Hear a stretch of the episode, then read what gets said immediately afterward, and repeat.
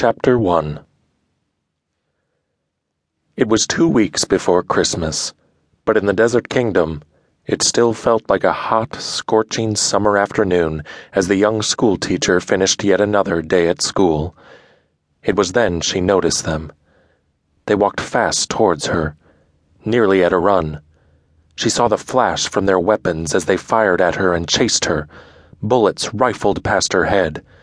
She ran as fast as she could back into the safety of the school and heard an ear shattering noise behind her. Once inside, they chased her down the hallway. She ran faster, breathing harder. She had run track in college back in the States, but that was almost 20 years ago. Now she was scared, really scared, and running for her life. Behind her, she could hear them getting closer, chasing her yelling chants of Death to America! Shots ricocheted off the wall around her inside the now deserted German American school for girls. Turning a corner, she slipped and almost fell on the dirty, dusty floor. This damn dust is everywhere, she cursed. The men were closer now. She heard the sounds of them behind her, their boots thumping on the floor, echoing in the halls, gaining on her. She knew they were going to kill her. They wanted to kill all teachers like her. She knew the risk when she signed up to teach at the international school, but she wanted to help in any way she could. A loud noise exploded behind her, and a bullet grazed her shoulder. The young American pushed open the door and sprinted down the hallway, running faster and putting more distance between them and her. The sound of another gunshot echoed off the wall and she felt a hot, searing pain in her back, but she dare not stop running.